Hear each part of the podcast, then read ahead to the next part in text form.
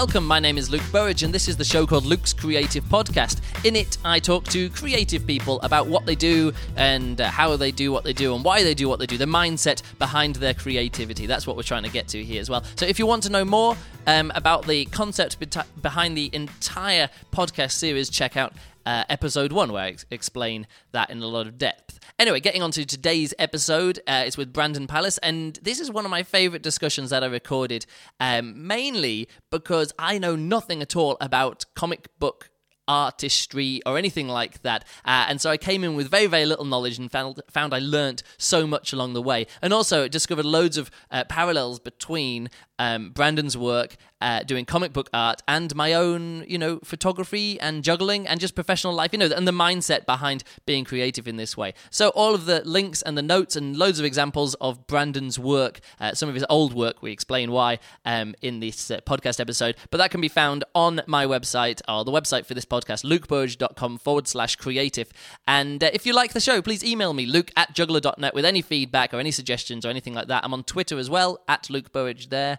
Uh, and of course, you can check out my website and blog at lukeburridge.com.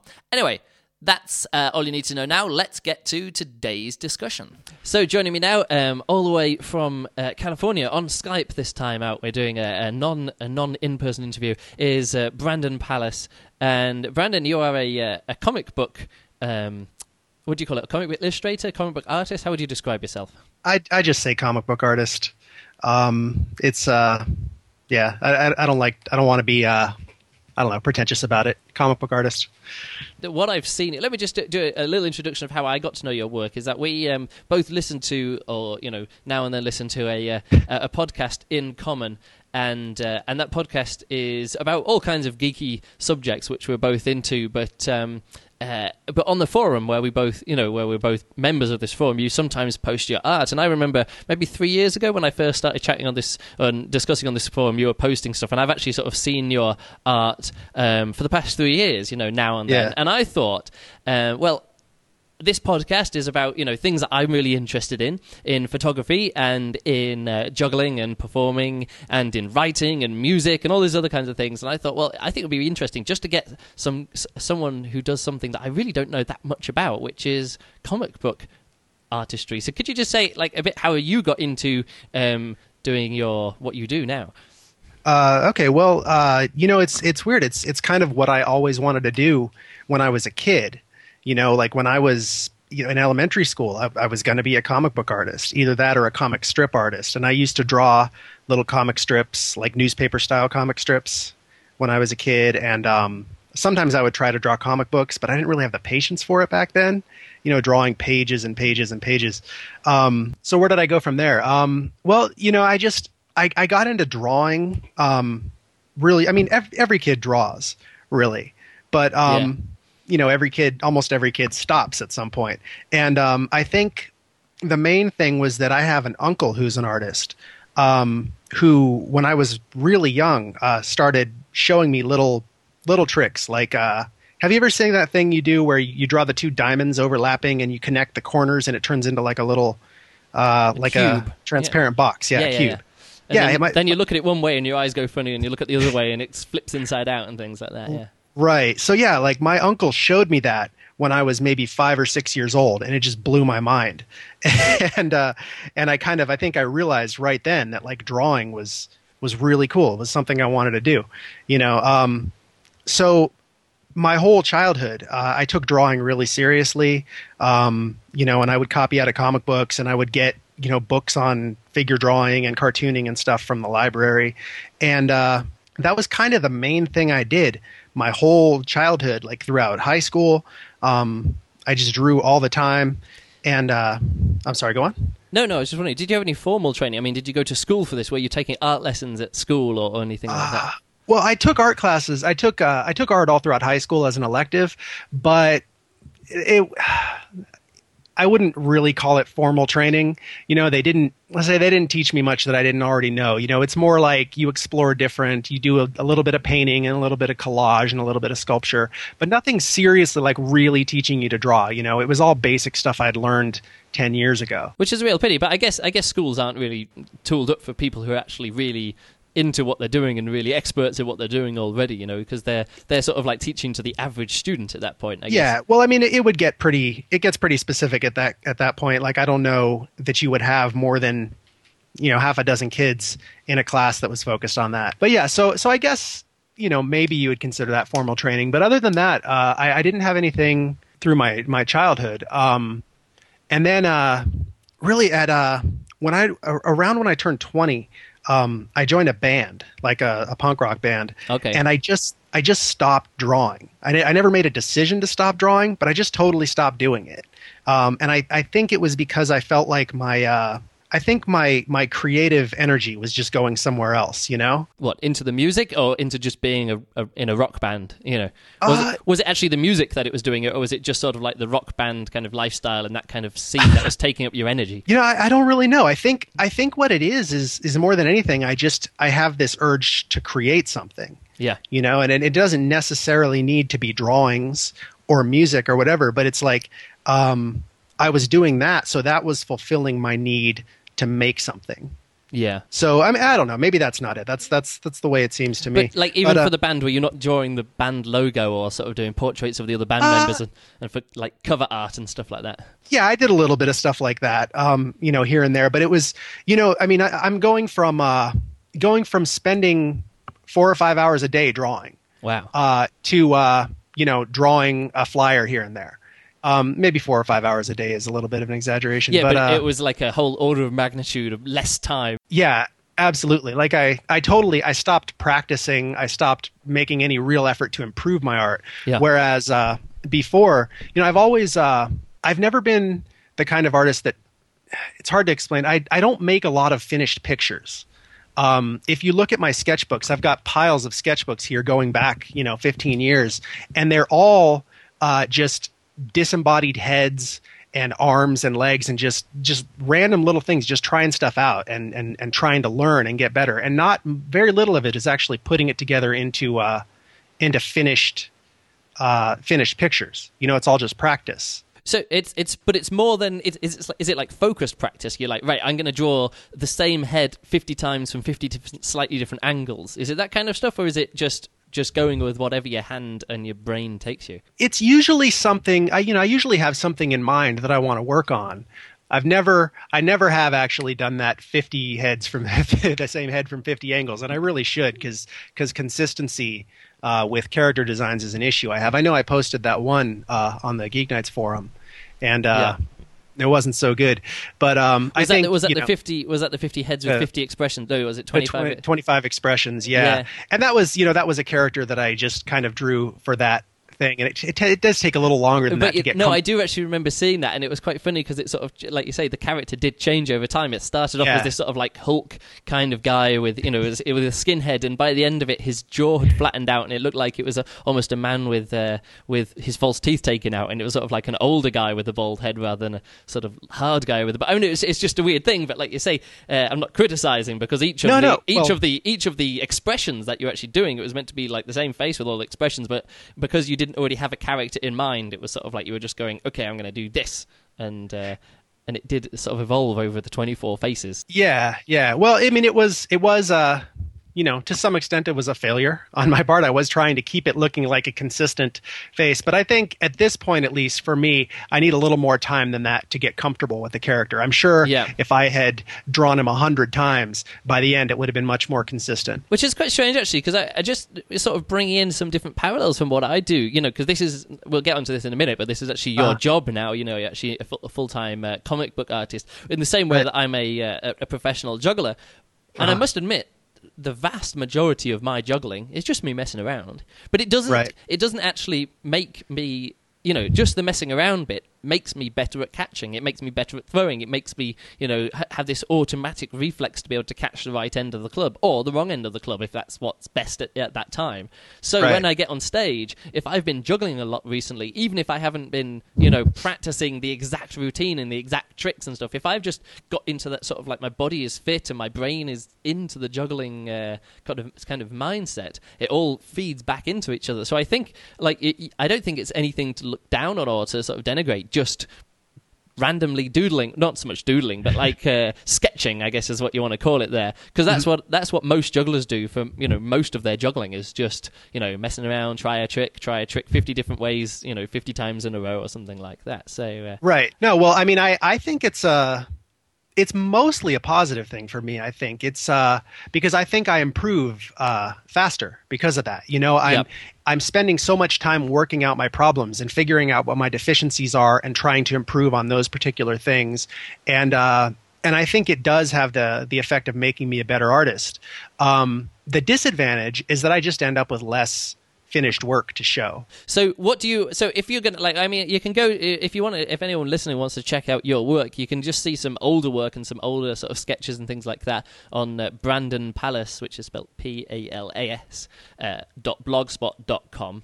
brandonpalas.blogspot.com and there you've just got a sampling of different things that you sort of like little sketches that you've been working on but they're more than just a sketch or is it because that you you uh, uh, well, we'll get onto that a bit more. But what do you consider like a finished piece that you're actually happy to say share on your blog, which is more than just a notebook a notebook sketch? It's actually something which is you know shareable. Well, these, you know, the ones I show on my blog are all finished in that they're, uh, most of them are inked, even though I, I don't technically ink. I work on the computer.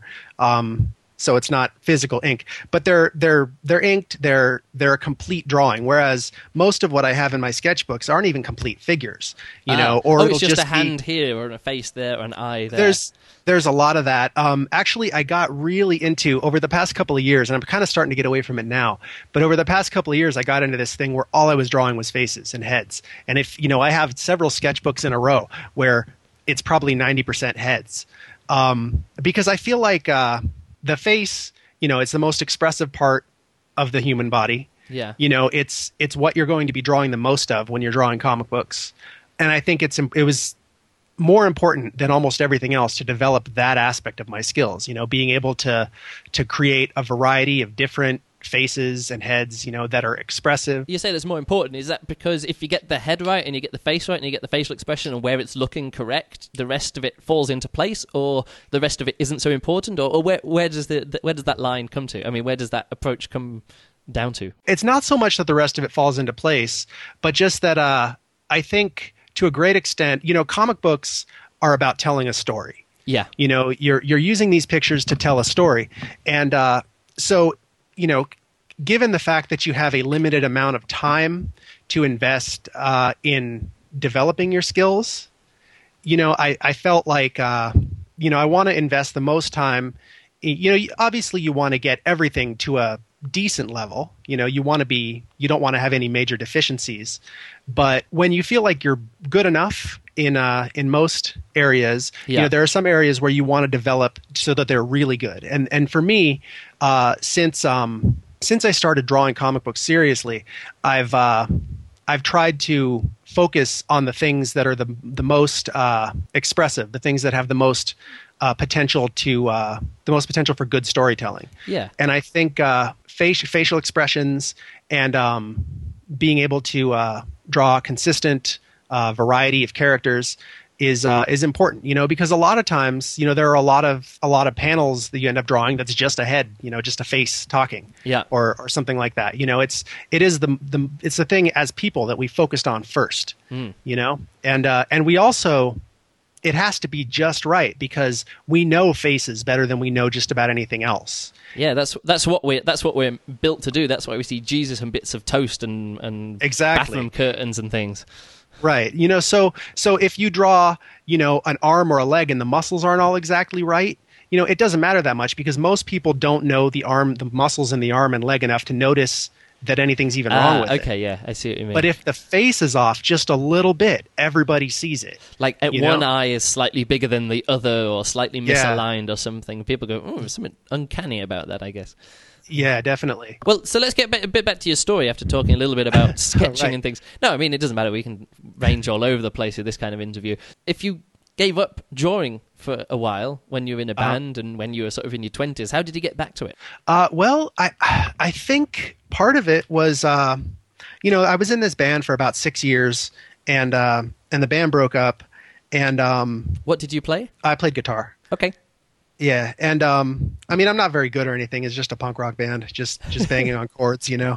But uh, but anyway, um, you know, the band broke up, and I I wasn't really doing anything with my life. You know, I was working. I was working at Target, which is you know just like a department store for anybody that doesn't know. I don't know if they have them. Uh, no, I think it's just an American thing. Well, I guess it's just an American thing, but yeah, we know we know the kind of thing. Target, we've seen Yeah. it, seen it on the movies, I guess. Right. Okay. So you know, I worked overnight at Target for like eight years, and uh, for some reason, I didn't. Not for some reason. I, I just eventually I realized like, what am I doing? I'm not going anywhere in my life. I'm not doing anything. I had kind of given up on the idea that I was going to be an artist. What? Why had you given up? Just because the band didn't work out and you sort of your Well- eggs were in that basket, or what was it? You know, the the band is not something I ever expected to work out, like to be able to make a living from. You know, it Oh, was just okay, something yeah. I was doing. I was just young and not really thinking about my future. You Yeah. know. Well, I actually once worked in a, at nights in a supermarket in a in Ah. a Tesco's. I guess you probably have Tesco's in America. I'm not sure. And I managed to have a, uh, quite a bad car accident where my van flipped over, and that was a real sort of wake up. I was at university at the time, you know, studying music, but it it was this weird thing because you know I was gonna you know go around that summer. I was gonna you know see if I could do some street performing and traveling in my camper van and things. But like almost dying in a car accident really focuses your mind. I was like, I'm Oh. not going to learn anything on my last year at university because I saw the things that people were doing in their last year at university, and I thought I need to go and I need to get out of here and start doing other stuff and sort of.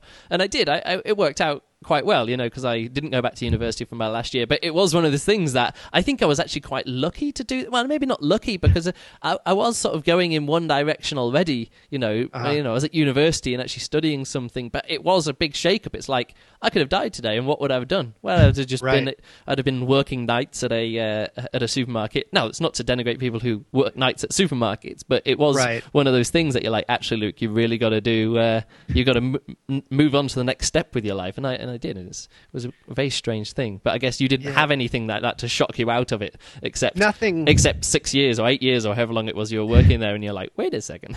Yeah, no, you know, it's funny that you mentioned that because there was a uh, there's a podcast I used to listen to that was done by these two guys who are freelance illustrators, Oh, okay. and one of them had uh, a very similar story to yours, where he um, he was working at a convenience store and he got robbed at gunpoint, Oh right, and yeah. uh, and that he said immediately after that he was like, "What am I doing?" and just went back to art school. yeah, it's, that is almost exactly what happens in the movie Fight Club, isn't it? Have you you've, you've seen that scene in Fight Yeah, Club yeah, where yeah. he pulls out the gun and he's like, he's, he, he brings the guy out the back and he's like, "What's your name?" and he's like, "Oh." Lee, I don't know what his name is. It's like, what do you do, Lee? I work here. And it's like, what do you have always wanted to do? "S- Go to college. It's like, okay. You go to college and he takes the guy's, was it driving license or ID card yeah, or something like yeah. that? He tells him you're going to be a veterinarian. I'm Oh going to yeah, check that was, on. that was it. Yeah, I'm going to come back and check on you. I've got your ID. I'm going to come back and check on you. And then Right. later on, you see that he's he's got a whole big like he's got a wall full of all these ID. You know, it's on all the back of his door. They're all like hanging up there. It's not mentioned, but it's it's a great. Ah, you know, I missed that. I Oh, never no, it's a noticed. great thing. That's Yeah, he takes it and he and I don't think you see it, but at one point he closes the door on someone, and then the the door on the back of it has got um just a whole like you know a sort of a ten by ten grid of ID cards of people that he's taken from them, and I'm like, wow, how many people has he at gunpoint inspired to pull their lives together and go to college and to become a veterinarian Yeah. or whatever it is? So yeah, Yeah, it- it's, it is one of those it is one of those weird things that focuses. But you didn't have anything like that. So what was it, or was it just a realization, slow realization? It was yeah, it was gradual. Um, I think it may have had you know something to do with uh, you know I had uh, a really close friend, a guy I was actually in this band with, um, who was my roommate for a while, who uh, I guess almost provided a cautionary example of just uh, of just kind of descending into uh, just this this state of of doing nothing but getting drunk every night and and just being negative about everything and and just clearly going nowhere in his life. And i think that may it certainly um inspire me to to change my it changed my outlook on life a lot. You know I, i'm a much more positive person now. Uh, What just as a reaction against that? y- yeah like i think you know i started to see like oh that's that's not the way i want to go. You know it's that's not a way to have a happy life you know like find looking for the bad and everything and just spending all your time complaining about everything like so that you know that may have had something to do with it but um regardless, you know, whatever it was, uh, I gradually realized that I was I was doing nothing. I had no prospects. The only thing I've ever been good enough at to to have any chance of making a living at it is drawing. You know, So you back um. I started. Um, I started started drawing again. started, you know, bought a sketchbook, started drawing. I'd made a couple of um, kind of half-assed attempts to start drawing again over the years, but it never really stuck for some reason. So what's, you know? what made it stick this time? Just the just the like the actual sort of like oh god I've got to do something with my life. you know that's that's part of it but actually it's an interesting story okay so um there's this website called uh, conceptart.org which is Let me um bring that up now. You talk about it. okay okay well con- i don't for anybody that doesn't know concept art is uh those are the guys who you know for movies and video games and stuff like that they're the artists who design all of the crazy stuff you're going to put in the movie you know you have uh Oh, I've actually been fan- to this website before. It told me I've been here Okay. before. so- I, d- I Right. recognize it. Yeah, carry on. yeah so you know for the the lord of the rings they're the guys who they do a hundred different designs for what the orcs are going to look like you know and um you know that sort of stuff this uh this art this website uh, Yeah. conceptart.org is um it's run by a, a a company that's actually one of the major concept art studios in the US but um it's just a big for the most part it's a big forum for uh for student artists to come together and they can post their work and critique each other. And there are a lot of really good professional artists who hang around there and uh, and will share their knowledge. And it's a really great community.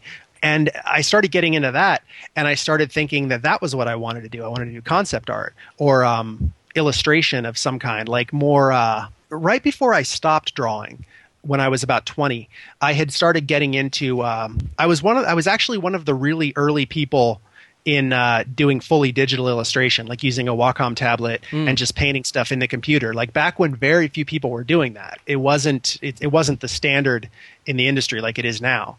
And uh, and I had gotten to a point where I, I kind of wanted to do. I thought I was going to do you know book cover illustrations or something like that.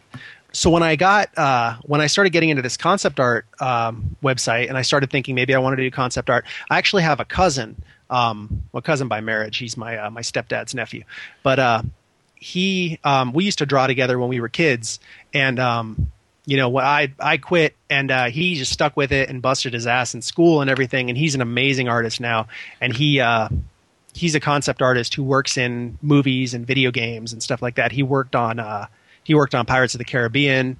He worked on Passion of the Christ, uh, Van Helsing. As a concept artist. Yeah, yeah. He actually designed the that crazy whip that they whipped Jesus with. Ah, okay, I've not seen the film, but I'll uh, I'll take you over. anyway, um, yeah. So, uh, so I was thinking that was what I wanted to do, and I, I started getting really into this, um, into this forum, and I created a sketchbook thread where you know you, people will post their sketch, their sketches and stuff, and other people will critique them Yeah. and comment on them. so you had a thread for And, uh, yourself. that do you mean? yeah. Okay. Yeah, that's that's one of the main kind of features of that site is the Ah, sketchbook okay. section where everybody has their sketchbook thread. But uh, there's one guy who's uh, associated with the company that runs this thing. His name is Marko Djordjevic, and uh, he's a really amazing concept artist. Um, he actually does comic book work now, but he released this. Uh, he had this DVD that was supposed to be. Um, I guess it was promoted as as sort of a concept art tutorial, like it was him designing these different characters. It's uh, basically just you he they're recording as he draws these characters, but he's just talking the whole time, and most of the time he's not even talking about what he's doing. He's he kind of just goes off on these things about his philosophies about art and life and stuff like that. And at one point, he's talking about how important it is to practice and work hard, and he says because what are you 20 26 27 watching this dvd you want to wait till you're 40 to have a career? And i was i think i was 27 or 28 at that point and it just it just was just like a laser right into my brain. And Yeah. i was like oh my god it's like he's talking directly to me. Um and and that like it was like a switch flipped and i just got super super serious from that point on and yeah it just I, and i set i set a goal right there i said i'm going to be a professional artist by the time i'm 30 um Wow. yeah, and uh, I kind of half made it. Like uh, I wasn't I wasn't full time, but I was getting paid Oh, by the so time you, I you actually 30. did it. So, so what was your first? Uh, how did you first get that first sort of paid gig? Then, as a back to being a comic book artist or illustrator, or what were you doing? Or Yeah, did you do any okay. concept art, or was that not what you wanted to do? No, I never did that. Uh, that would have been, I think, much more down the road because I had a lot more to learn in that arena. You have to know a lot more about. It's a lot more like painting. There's a lot more to do with like color, and I've never been good with color. Um, I've always just drawn, you know, just with a Yeah. pencil or pen. Um, but anyway, you know what ended up happening was there was this. Uh, there there are these weekly challenges that they do on that concept art site where. Uh, it'll be like character of the week and they'll give you a concept for a character like a sentence or two and then everybody has to design the character and it gets voted on and somebody wins Yeah. um, somebody started doing a comic book contest where they would uh, they would pick there would be some kind of theme or there would be uh, a phrase that you have to incorporate into the pages or whatever and you would have to draw a few pages of a comic. And um, A few pages. uh, yeah. Sounds like quite a bit, but yeah, okay. it yeah yeah. It, i mean it can be certainly. Um, so i decided oh, i'm going to try this. I you know I, I like comics. I haven't drawn comics since i was a kid. So the first contest i entered in this i mean it, i don't know. The contest aspect's not really a big deal but i drew a few pages and i just totally fell in love with it. Like i hadn't drawn comics since i was a kid. I didn't really have the patience for it when i was a kid but um but it was just it felt amazing to be able to just draw these pictures um, you know put you, you put one picture after another after another on a page and suddenly something's happening. You know a story's being told. It's like it comes to life. Yeah. it's like some kind of weird magic. And i was just i just got totally hooked on it right there. And i was like oh this is what i'm going to do i guess you know? So from then on i just started focusing on okay what do i need to do to be a comic book artist? Where where do i need to improve my skills? What um, i started doing research on uh, comic storytelling because drawing is one thing but there's there's a whole aspect in comics of that you have to tell a story panel to panel um, and in a lot of ways it's similar to directing a movie or something you know you have to choose the shots you have to uh, you have to choose you know you set the props and all of this and, then there's a lot that goes into it so I, I read everything i could get my hands on um, and uh, uh, started drawing pages and posting stuff on uh, on a different website, which is uh, specifically for comic book people to kind of most mostly focused on comic book people finding each other to work on Oh, okay. projects. And is that where you is that where you found your first gig then? For, through that through that. Yeah, yeah. I, I posted some pages and I got an email um, from a guy who who wanted me to do some work for him, and uh, so we set it up. And I ended up drawing four issues of a comic that, as far as I can tell, never came out, which is disappointing. But I got paid, and I got a lot of uh, a lot of practice in. I mean, I guess also it's like often if you if you're doing like working on your own projects or something or something like that, you can go right. I want to draw a picture of this or a picture of that, uh, or you know, Uh-huh. y- you're sort of choosing your own things. But when it's sort of someone says, right, I want you to draw this, then this, then this, then this, then this, you you can't slack off on that. You can't sort of change your mind halfway through about what the picture is going to show or what it's going to be or what the character Oh, yeah, is going to look like at the time. It's got to do. You know, you've got to actually do what is set out for you to do. I guess. Right. No, that's that's absolutely true. Um, and I think even when you're even when you're just working for yourself, uh, you know, and drawing what you want to draw, you know, you still end up having to draw a lot of stuff that you might not draw otherwise. It's like if you're if you're drawing a story that has any uh, any shots like exterior city shots or something like that, you know, you're going to have to learn how to draw buildings and cars and Yeah. uh, street signs and all that sort of stuff. That's not really any fun to draw. But um, Actually, I do remember you, you know. posted. Uh, maybe it's on your blog. I can't remember, but uh, you posted uh, this quite a big cityscape, and you, you actually said it on the forum. You said this is like by far the most windows I've ever drawn. Actually, I can't remember the exact the exact thing that you said, but it was it was a. Uh, uh, of course, I'm never going to find it now because it's not on your blog. I just looked through, No, but it's it's uh, but it's like this massive like double spread, or was it a front cover? I can't remember exactly what it was going to be, but there was a lot of buildings on there, a lot of Yeah. a lot of windows to draw, you know. So uh, yeah, absolutely. I can see, and I think And, you uh, actually said that. Um, uh, you actually said that I wasn't. Uh, you would never have done that anyway, and you weren't looking forward to doing it. But once you'd finished it, it was this like, like after running a marathon or something, because you had to put so much work into draw every window. that's yeah that no that's definitely true and you know if i were to draw that page again um, i would approach it differently now you know and I, and I wouldn't i wouldn't draw every window like that. Um, I, another part of a part of comic books is since there is so much work that goes into it it's a very labor intensive job you know? You need to learn where to cut corners you know? Yeah. and and like if i were doing it now i you know i know you know with the experience that i have you know since drawing that page i know that i can get away with kind of kind of fading it out as it goes back and putting less and less detail. Well, that was the thing that I I actually was so impressed with is like these windows just kept like this block after block, and then you look right back into the distance on the horizon, and still every Yeah. single window was being painted. However, I do actually, I just did notice something again. Actually, we could talk a little bit more about this. You, uh, let me see if I can find it here. There's a. Um, you did it on spec, but you didn't get the you didn't get the gig. I can't remember where it is now. But you actually do do that. There's a crowd scene, and as you go back through the Uh-huh. Oh, yeah. crowd, the the people just get a little bit more fuzzy and a little bit more fuzzy until they're just sort of like outlines of just a head and a shoulder in the crowd. There. Oh yeah, I found Right. it here. Um, Yeah. Mardi Gras lesbians and violence is, is the name of the blog post there. But I can see that's Yeah. the kind of thing that you've done. It's like everything up close to the camera is very detailed, but then I guess maybe because it's on spec, you're like, right, I don't need to draw every single one of these people going back. Well, you know, um, that that that was tough. That that page took me. It took me two days to draw that page. There's a lot of Um, people on that page. It's a background. It's a background of people. It's not a background of windows, which is just square with a line underneath to show a, a windowsill or something like that. Yeah, there's a lot of stuff in there. No, that, that it was it was it was a lot of work. But the thing is, you kind of you kind of make. Um, I think look, I'm looking at it right now, and I think I maybe started fading them out a little a little early. you know? Oh yeah, yeah. You should could have done you a bit more. Yeah, yeah. but I could- probably. Oh, I'm sorry. Go on. No, no, carry on. Yeah, I, I do understand what you mean there because, like, one of the uh, there's sort of like four or five people on the balcony at the front. You know, this makes no um, sense to the people listening, but I'll explain it. So there's a few people uh, looking down onto the Mardi Gras and throwing, you know, beads or whatever they are. But where one of the characters in the foreground is looking, the crowd has faded out already. Now, if they were looking down at the people who weren't faded out, that one character looking down at the people who weren't faded out, you could have probably got away with it a bit more. But because they're looking back towards a faded out area, I mean, that's just off the top of my head, the way that I see it there. Where they're looking is a bit too faded. Um, Maybe my uh, Yeah. inexpert eye there. Yeah, you, you might be right. I'm not sure uh, which part you're looking at uh, right now. But here's the thing, you know, um, comic books are they're so labor intensive, and you're always working on a deadline.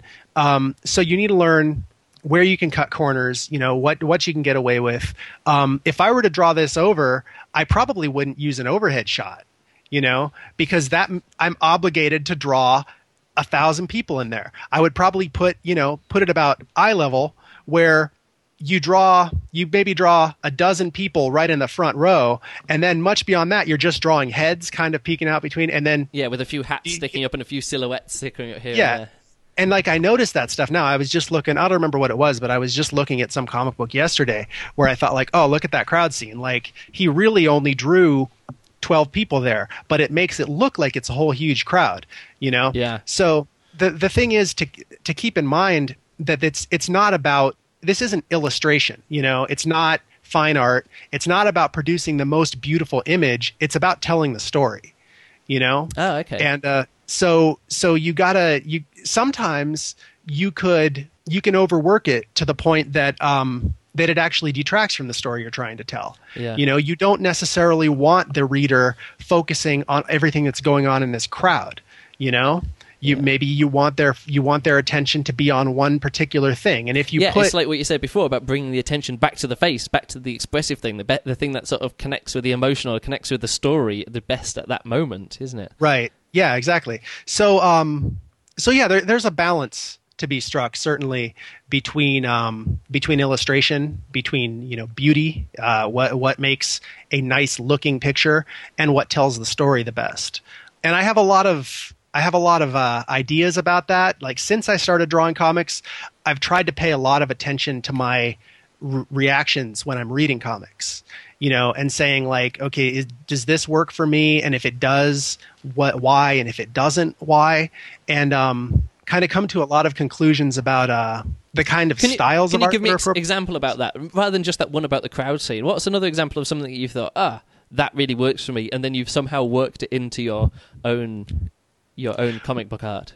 Uh, well, one one thing is that uh, the more I, I've started to think that really realistic art isn't appropriate for comic books, and really highly rendered art. Do you know what I mean by that? yeah, like every single wrinkle in somebody's face. Do you mean? Yeah, and, and lots of like really realistic shading and all that stuff. Um, to me, the closer an image comes to a photograph, the more still it becomes. You know, with with comic books, you're trying to create the illusion of motion on a static page.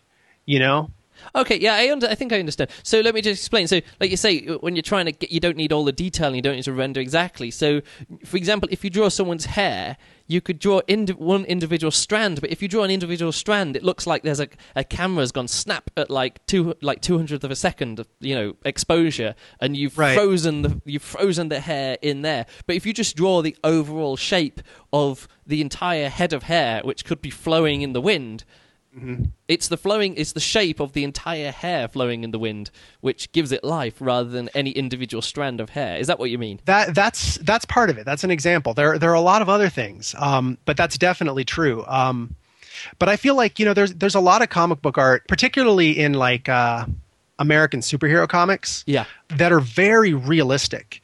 That are very you know a lot of people, not a lot, but there are some people that actually take photographs for every panel in their comic. They they have their friends and you know whatever they hire models to actually pose for every panel, and they trace over it. Yeah, I mean that's that's how how they've done comics going back. I remember the old Dan Dare comics. I'm not sure if you had them in the uh, US as well. so. Again, yeah, sort of Dan Dare and the um, and the Flash Gordon comics. I think it was the Flash Gordon comics. They did the same thing, and Hmm. so every individual f- fold of the cloak looks perfect. And there's a reason it Yeah. looked perfect because somebody had just drawn over a fold of a cloak. Someone actually wearing that cloak in in that position. So everything would be like very lifelike. I mean, still illustrated. I mean, still Yeah. um, comic book art, you know, and comic book colors and things, but um, and comic book sets, but actually the Yeah. positions that people were standing in was all traced over. Yes, I understand. Yeah, and I have, you know, I don't have any issues with the artistic validity of that. I don't think it's cheating to do that or anything like that, but I just feel like it doesn't work well in a comic book. Like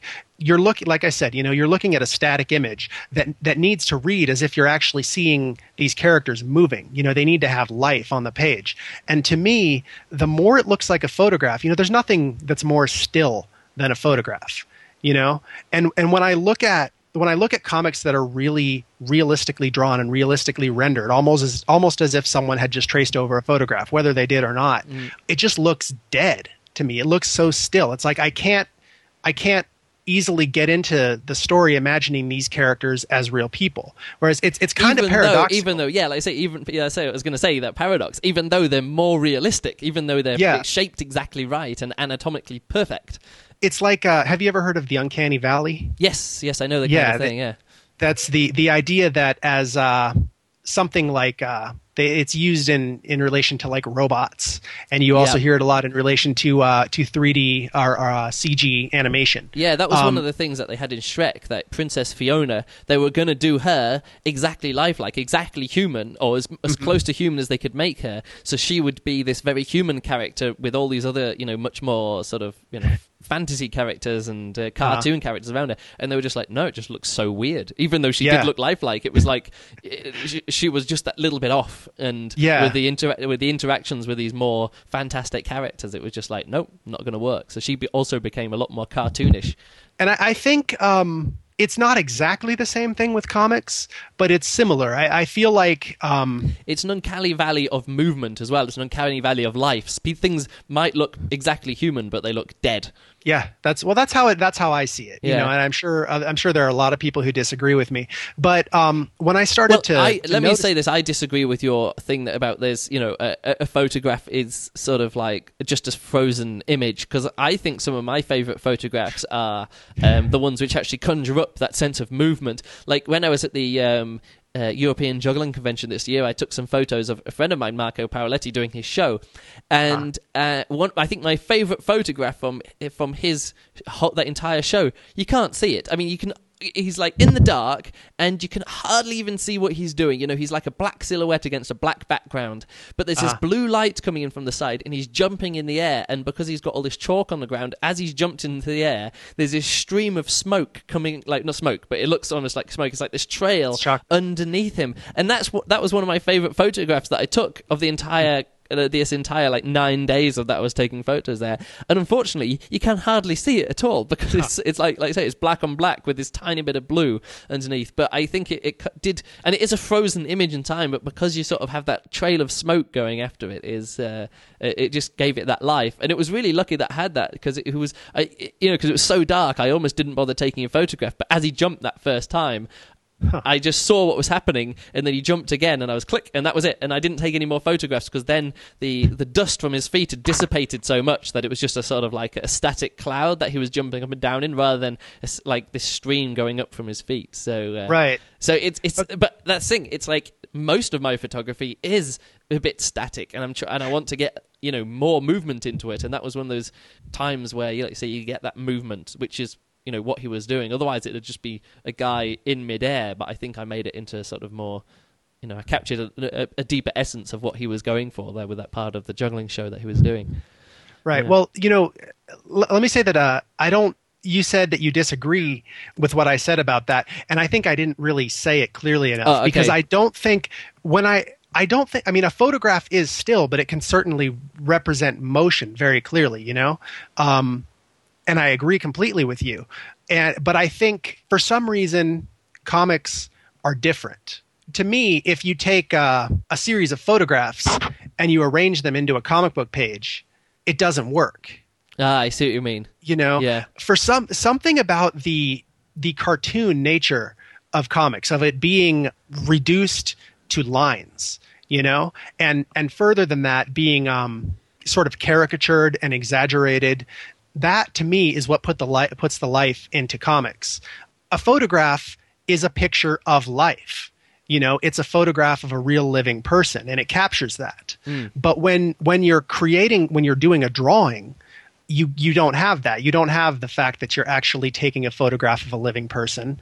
You you need to recreate that. And there's there's you can't do it. I guess it you've got just, to give the you got to give the viewer other clues as to what's going on. Yeah, it's it's uh you can you can't replicate life exactly. Yeah. And and frankly, like I don't I don't care if you can. Like that's not interesting to me. You know, uh, there are people who do really really photorealistic artwork, um, and while I'm impressed with their skill, I don't really care. It's like yeah, I, I know what you mean. Why why would you try to just be a human camera? I'd rather see uh, life and and and the world filtered through that artist's sensibility. That's actually something it, interesting because I find actually find the same thing about photography. If someone just takes lots of people like take photographs of interesting buildings, like they they have this you know, some great architecture, and they just mm-hmm. take some photos of the ar- architecture, and I'm like, you you haven't told me anything more than the architect wanted because he made that building. So when you looked at it in the an- angle, you saw that shape in the building, and you've taken a photograph of it, but you've not added anything to it. You've not you know brought your own view to it, and I think that's probably why I I actually use the uh, like when I'm doing photography. I I really enjoy using a, a very wide angle lens. I get a lot in, and everything's distorted, you know, and stretched mm-hmm. out towards the edges because it's a rectilinear lens that I use. Um, right. It's not a fisheye. So so when you when I'm taking photographs, I can get really up close to something, and something is really big, and then you can, but you can still see a massive amounts around it. Mm-hmm. Um, mm-hmm. and and then the other lens that I use is the uh, is a, zoom lens, a telephoto zoom lens, which is like starts at 70 millimeters and goes out to 300 millimeters. So everything is compressed up into the frame, you know, uh, and and picking out small details in a much wider view and the range of photography which most people use, which is around about say 20 up to 70 millimeters, which is sort of like a, a, good range where most people take photographs. I very rarely actually use any lens at all, except for the 50 millimeter, which is a great portrait lens. Um, hmm. But in the in that range, I don't even carry a lens which can capture that range of view, even though huh. 35 millimeter is a reason that's there's a reason that's a uh, uh, a good um, like the standard for most sort of like cameras is about 35 millimeters. Sort of most most photos you you sort of see could be around about then because it looks roughly what you see with your eye, uh, but you can still capture a bit in. It's slightly wider than you know, slightly wider angle than what people see with their eye. Uh, yeah. I never, I don't even have that lens in my bag to take that, and because again, it's sort of like I don't find it interesting to just capture what my eye can see. I always want to capture either a wider view where you can sort of get get a, a not so much a wider, uh, you, it's not so much see more, but you know you can really get a lot closer to something. You know, I can take a portrait and literally put the the camera a few inches away from their face and then take a photograph and I can still get all of them into the uh, into the photo. Or like I say sit back and, and snap smaller um, smaller details in a much wider scene you know. Uh, and I think that's it's a completely different area of visual art but again it's sort of like bringing out what you don't normally see in a in an image or, or in a subject because uh, if it's like I say if it's just what your eye sees what's the point? I don't know. Right. Well I mean I, I think it, it, it goes to what the intention of the images. I mean, oh yeah. You, photography, you know, photography can have a lot of different purposes. There's photography that's just to document something. Oh yeah, you know, and for that, and I just, just, put on a I just put on a 35 millimeter and go for it. You know, I know right. exactly what I mean. So if if all you want to do is say this is there's this building and this is what it looks like, that's all you need. But if you want to, in a sense, uh, say something more about it, you know, and you know to, to, to tell some sort of story about it or in, infuse some sort of emotion or feeling into it then you do need to do something more than that mm. And uh, I think that you know it's the same thing with art. It's like if uh, if I'm doing a product illustration, you know, the the picture that goes on the side of the box for a baby stroller or something like that, you know, I want to make it look exactly like that baby stroller looks. Yep. You know, but if I'm drawing a baby stroller in a comic, you know, I'm gonna I, I want to caricature it a little bit you know make it look more interesting. Yeah it's going maybe to have make like some... big spindly wheels or you know in, almost in like sort of almost an impractical shape but you want to sort of get the essence of baby stroller across with in like right. a glance. This is a medium of uh, shorthands and um, you know things need to read clearly. You need to be able to see you know understand what something is immediately. Um, and uh, I'm kind of losing my train of thought here. Hey, don't worry. I'll, I'll go back to what something you said uh, again a little bit before. You said that you uh, you were looking at and appreciating other people's art. You were like looking at other people's um, uh, comics or other people's illustrations or comic book art or whatever you're doing, and you're picking out the things that you really liked about it and you were enjoying. Uh, just a, a, quick little story about what I was doing because I actually just recently found that this is what I was doing more and more now with my photography. Is, and there's uh-huh. this uh, um, a, a, fantastic photographer called Paul Gero, or I think it's that's how you pronounce his name. It's Paul hmm. Uh, G E R O, I think. Let me actually quickly see if I can bring his, uh, his blog here. And oh. he, yeah, so he's doing a um, sort of like one of these uh, photo a day things. He's he's using um, uh, one camera and one lens, and that's it. So for and he's taking a photo every okay. day um, with a with a. I think it's his. Uh, I, I, can't find his um, personal blog now. The photo a day.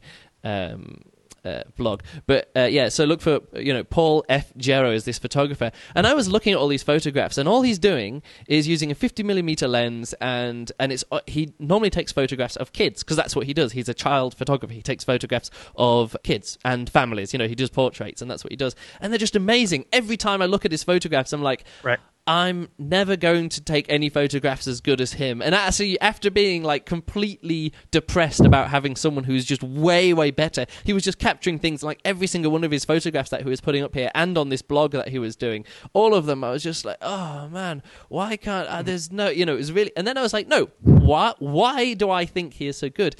And I had this um, epiphany, which I'd love to. I think I should email him about it and say, "Is this actually how you think about photography?" And I realised that every time you use a 50 millimeter lens, you can get you can open the aperture really wide, which means that everything in the background is out of focus, or if something uh-huh. isn't close in the foreground, is out of focus. So all the time he's got this child in the uh-huh. um, in the photograph, uh-huh. and then something is in the background out of focus. Mm, you know, I'm looking at. Uh have you found his, his, website? So actually, look at I just at Paul F Gero, which is uh, Paul F G E R O dot com, and and this uh, on the right hand side it says kids photography, and there's this kid, and in the background. Um, there are these two giraffes out of focus, and this was, the, and I actually didn't think about this uh, this photograph when I was doing it. When I thought of this, and I realized everything that is out of focus in the background of his pictures of kids is uh-huh. as interesting, or is as important, or is as visually arresting as the as the kid in the foreground, and it contrasts it. So if I quickly, oh man, he's got this Flash website which is which is preventing pop-ups, so I can't I can't see the to do this. Um, so every every photograph that you see of kids, or pretty much like 50, 50 to 60, 70 percent of all the photographs that he has of kids, which are the ones that I was enjoying most, was a kid in the foreground and then something interesting out of focus. And literally. I saw that and I was like, oh, that's what I need. And so that time or that day or a bit later when I went out and started taking photographs, I did put on the same lens, a fifty millimeter lens friends and went out and took some photographs. And I realized that if all I do is make something in the background out of focus, but not just trees out of focus in the background, or not just like a wall out of fo- or other people out of focus in the background, but if I make the thing in the background out of focus actually really interesting, as a, as a, it could have been a subject of a photograph itself, and you Uh-huh. actually show all of it, but you know, in the sort of out of focus um, style, in this bokeh style, and Right. it was just. And it sort of transformed my portrait photography literally within a, a day shooting when I went back and looked through it. And I was like, yeah. And I realized that in that day, I took like two photographs, which were almost as good as some of the worst photographs that I've seen Paul F. Gero take. But again, that was all I was wanting because I was like, right, now I get it. Now I understand what he's doing. Well, it wasn't even that I understand what he's doing because he's obviously got, you know, 20 years worth of photography experience on top of what I have.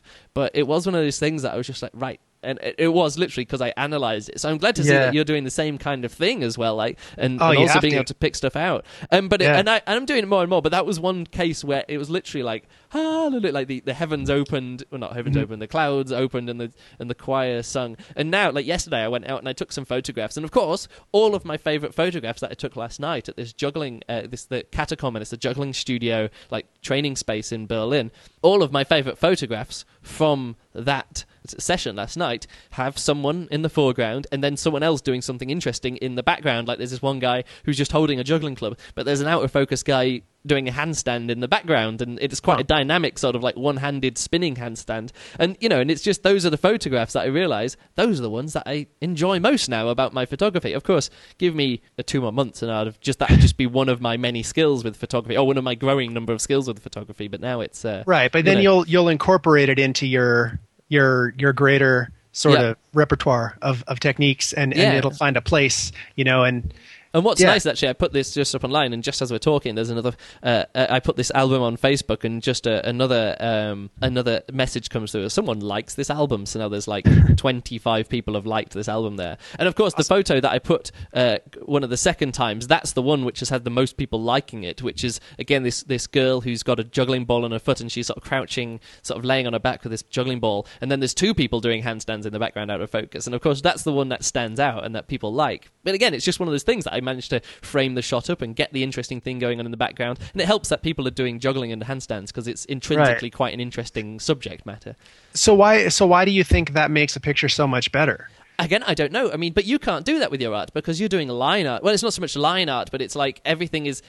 It, it's it's only because you don't do the coloring, do you? You, you- everything is either black or it's white, and there's no out of focusness unless it's sort of implied by, like we said, that crowd scene before, where people just become more snowman-like as the crowd goes to the background. Right. Well, there's not there's no out of focus in the sense that it's blurred, but there there's a variety of things you can do. Um, you know, you can have you can silhouette things just by filling them all in with black or something. You know, have have figures or whatever in the background just totally silhouetted, or Yep. you can you can play with the amount of um, there's something in in comic art and I guess art in general we call it spotting blacks, which is where you put in just flat areas of black you know, maybe for shadows or whatever, you know, and and that's a really useful compositional tool. You can you can use that to lead the eye around the page or to make you focus on what you want to focus on. So maybe you know a lot of times I'll have uh, I'll put you know characters in the foreground where I'll spot blacks for shadows, like on uh,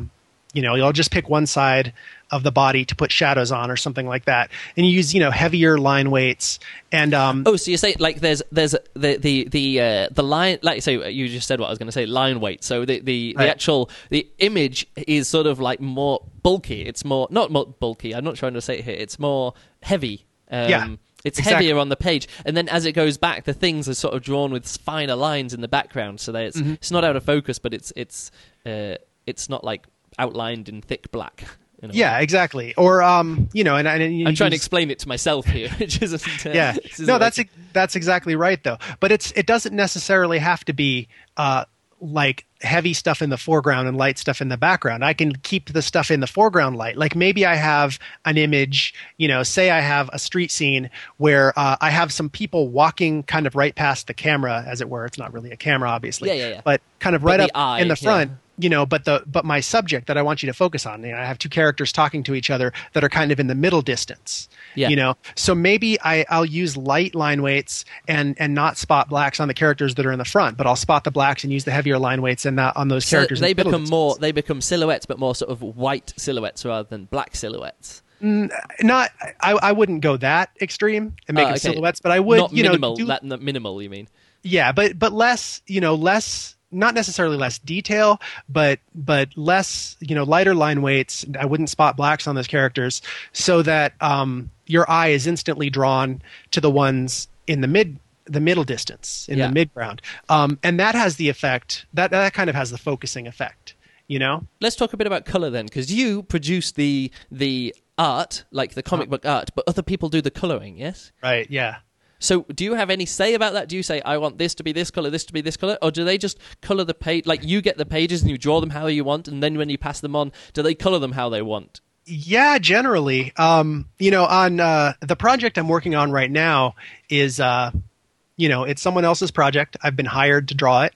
Uh, so most of the stuff is already designed. You know, the characters, the characters and everything are already designed. All of the major color choices are already made. But um, no, I, I don't really have a, a way to uh, to indicate if I want anything to be a particular color or anything like that. I have done things there. There was actually a couple of panels that I had drew recently where uh, it was supposed to be from a character's point of view as he was losing consciousness, Oh, okay. and and he and and the guy uh, wanted it to be blurry. You know, oh, that's what we're going uh, back to. How do you do blurry with, with well, line art?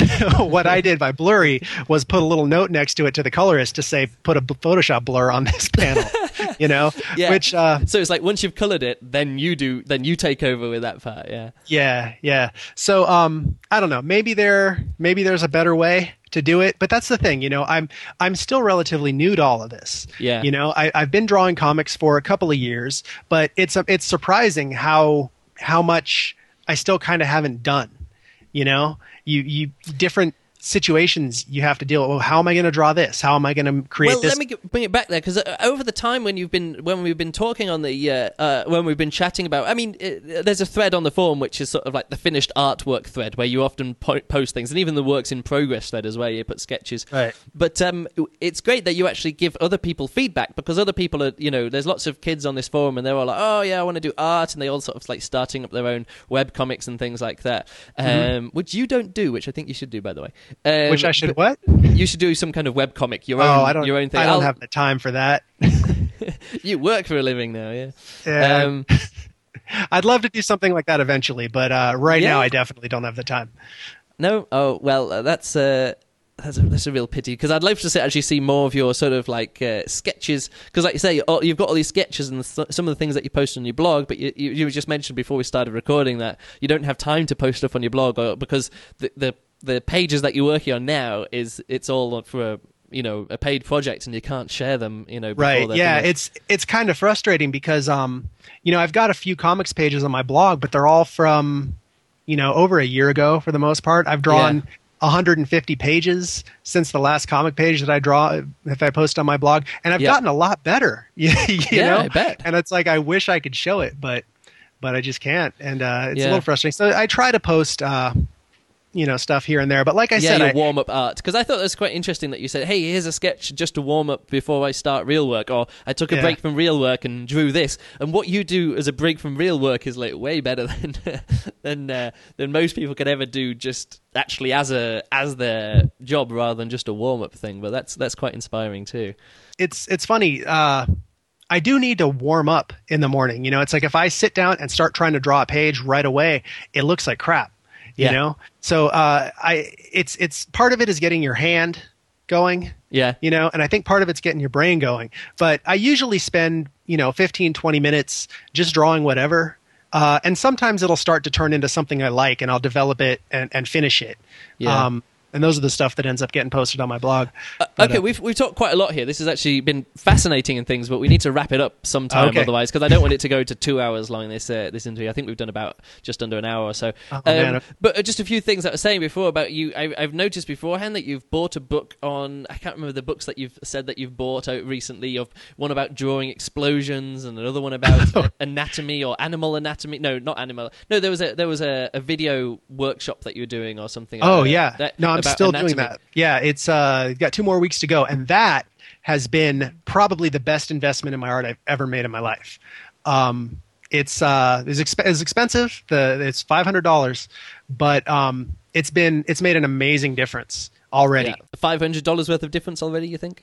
Oh, easily, yeah. Well, I don't. I don't really know what that means in, in terms of in terms of juggling. No, I mean it's the same kind of thing with my with my juggling. Like I spend a lot of money on like a bit of costume or a hat or something. And when I was just first starting out, well, not first starting out, but when you know, sort of me and my ex girlfriend we were putting together this new show, it was always like, oh, we've got to spend this, we've got to spend this, and it was like one gig paid back all of the money that we'd ever spent on the gig and then like one more gig on top of that it was all Ah. profit well it wasn't all profit but you know it was all you know all the investment that we've put into it and it does Right. you know i know what you mean about this you just well some things you just got to spend the money on the training Yeah. on the the Yeah. you know to do these kind of workshops um i can't think actually uh um, of these other things, I'm sure there was a, a few more things, but uh, just quickly talk about going pro because you, you said you were working and you were getting these gigs and stuff like that. But it was Mm-hmm. only a few months ago when you said, "Right, that's it. I've done my last night shift at Target or wha- whatever it was." Right. Were you still working at Target? I can't remember that you mentioned No, that. y- yeah, how's, was, how is that yeah. going there? Just tell us a little bit about going going professional as a comic book artist. Uh, well, you know, the thing is, with me, it happened really gradually because uh, when the when the economy started getting bad, they started cutting our hours at work. You know, and I, I went from Yeah. working five days to just four days to just three days to just two, and then once I. so I was working two days a week, uh, drawing, you know, most of the rest of the time. And then when I got this, um, when I got this gig that I'm doing now, I decided I went and I told my boss, you know, hey, I want to just work one day a week, and they're fine with that because they got so many other people that are trying to get more hours Yeah. that they could fill that. So for the past year, I'd been working just one night a week, you know, and the rest of the time I was drawing. So I was practically a full time artist already, but Yeah, it little was safety net that if you if you if Yeah. some if this was your only one and only project and it finished up and you had nothing else lined up, you go, oh, can I have three nights a week? now?" yeah, yeah, exactly. Um, and I don't know. I just, uh, I, you know, I kind of did the math on everything. You know what what I thought my odds are that I'm going to be able to keep getting work, and uh, how much money I've been able to save so far, and uh, you know all of this stuff, and uh, the fact that, especially the fact that I was working nights. You know, it really that one night a week that I had to be up until eight in the morning screwed up my whole week. I wasn't, I, I couldn't live like a human being, you know, going to bed at night and getting up in the morning. And, um, I just decided that it was, you know, it was time. It's only been a couple of months so far, uh, and I haven't had to, you know, I'll really know if it was the right decision when it comes time to find another gig. Yeah. But- once but you I'm finish confident. this, once you finish this uh, this long stretch of comic that you're working on, how long do you think you've got to go on this gig then? Oh God, um, probably another year. I mean, this is a Oh, big really? project. Yeah, it's a it's a real big graphic novel, and um, Again, I have no idea how long you have to work on a full comic. I mean, are you doing all of the? Are you doing all of the art in it, or are you? Or is there, are you one of a few artists, or how does that work? I, I'm doing all of the line art. Um, ah, okay. So uh, every page, you know, I draw, someone else colors, some someone else will will letter it. Um, but uh, yeah, the line art is all me, and um, you know, we don't have a page a page count yet. Oh, really? Yeah, like I don't know what it's going to be. I'm just going through it. You know, what I'm doing is I'm actually adapting it from a screenplay, Ah, and okay. um, and it's it's coming out big. You know, it's like I try to condense it where I can, but there have been times where I've tried to condense it too much, and the guy I'm working for is like, "Oh no, we got to put that back in." Yeah. So it's you know it's his money and it's his book. Oh, well, that's So good. If, if he doesn't mind it being 300 pages, like that's wow. fine with me. Oh, that's you know that's impressive. Like, say you've done 150 pages or something on this project. something like it? that so far. Wow. Yeah. Which must be weird, actually, to, to to draw this lo- such a, a big project, 300 pages, because the art at the end is going to be different from the art at the beginning. Oh, it's going to Oh. evolve. Oh yeah, it's I, I'm already like when I look back at the pages I did at the beginning, I'm like, oh, this is garbage. I mean, it's not it's not terrible, you know. But Obviously, you can't go back and you can't go back and redo it again, can you? Because if you do that, then by the time you get to the end, what are the sort of rejiggering and sort of like uh, readjusting stuff? You'll look back and go, "Oh, it's like painting, painting." What we say in the in the UK is painting the Forth bridge, is because when they get to the end of this massive bridge, they just go back to the beginning and start painting it again because it's time to start painting it because it takes you know Oh, it takes five years to paint the bridge, so all the time they're repainting it constantly. So yeah. Yeah, yeah, no, I, that's exactly right. Like it's, uh, you know, the other thing is y- you'll see this a lot if you look at, um, I'm sure any kind of artist or any kind of creative Yeah. person, but I notice it a lot with comic artists. If you look at the stuff they did early in their career, Oh yeah, it's it's, a, so different. it's so different. Not, but not only that, it's like a period, a period of rapid development. Like Yeah. sometimes you can see their art changing from issue to issue, you know, and it's like after a couple of years, they sort of settle into something where they'll they'll still be improving and they'll still be changing, Yeah. but they've got all the basic all the basic elements of what their stuff's going to continue to look like for the rest of their career is there, you know. Yeah. And That is um, true. I mean, you can even notice it with such a simple, like the stick figure art of XKCD, where it's just at the Huh. beginning, it was sort of like a little few bits of scratches on a bit of paper, and it was on graph paper, and then it was this, and now it's a very clean style, but still just Yeah. stick figures. But the expressiveness of the stick figures, and the guy in the hat, and the girl with the long hair, and all these different characters, you know, almost instantly recognizable, and the and the the, the postures and the character, the, the literal character designs of stick figures, which you wouldn't ever be able to think about. But Mm-hmm. it's sort of he's reached sort of like a level of artistry just with stick figures and uh, that's that's definitely true. And, you know i like to use xkcd as an example of um where i was talking about how i don't feel like photorealistic art is appropriate for comics Yep. you know and i like to use xkcd as an example of how little you can get away with uh, to tell a story. But at the same time i think there are certain kinds of stories that uh, xkcd that the stick figure art would not be appropriate for Yeah. you know Well, that's Um, actually strange, actually, because I, um, I uh, uh, back in one of my times when I actually did get a tablet and I was drawing and stuff with a with a tablet, and uh, one thing that I did was actually tell stories just with stick figures, and I'd made them into sort of GIF animations or GIF animations, and each Mm-hmm. frame would be only up on screen for like you know a second or two seconds, but then it just automatically move on to the next one and loop round. Right. And uh, and this was back in like, 2002, 2003 that I did it. And the last piece that I did was actually I had this really bad breakup, and I, uh, as I like the day later, like the next day, I actually wrote down the entire story of this really bad breakup in uh, in stick figure form of these two things and everyone thought it was like well not everyone but lots of people commented that there was a lot of expressiveness in this in these stick figures just because I, I the women stick figures were made with curvy lines and the and the male stick figures less curvy you know sort of a bit more angular lines Right. um, but it was just that s- s- tiny little thing that was sort of like a s- style of art that I was developing but then after that I just didn't do anymore my life went on I quit my job I became a professional juggler I mean Huh. a, like full-time entertainer like Right. literally that was one of the in, inciting incidents at that time of my life to actually move like to quit my job and you know this bad breakup with a girlfriend and it was it was a strange situation but it, it was it was amazing how it like informed my art in a way and then almost made me discard it again because it was like uh, but it was it was interesting actually how much you can get out of just line like stick not line art but stick figures in a way yeah Yeah, yeah, definitely. Yeah, Hmm. cartooning is Yes. is there's a lot of power in it. You know, it's like it, it's it has a lot of storytelling potential in a, in a lot of ways. Um, Yeah. So I don't know. That's it's it's a I love it.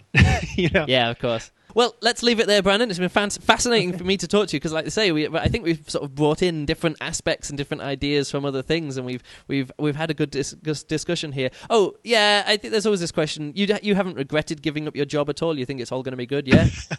Uh, well, like I said, um, you know, the the moment of truth isn't here yet, Yeah. but I think it'll be all right. And I guess You know, your next I- big thing is you're not going to work on your comic, uh, your web comic that you uh, would like to do, but you're you're going to go for another three year or two year massive graphic novel that's based on the the publishing success of the one that you're working on at the moment. Is that right? Uh, we'll see. I uh, I don't think I'm at a place at a point yet where I can make a living uh, working on my own stuff. Maybe maybe I'll Yeah. find time to get something in on the side. You know, who knows?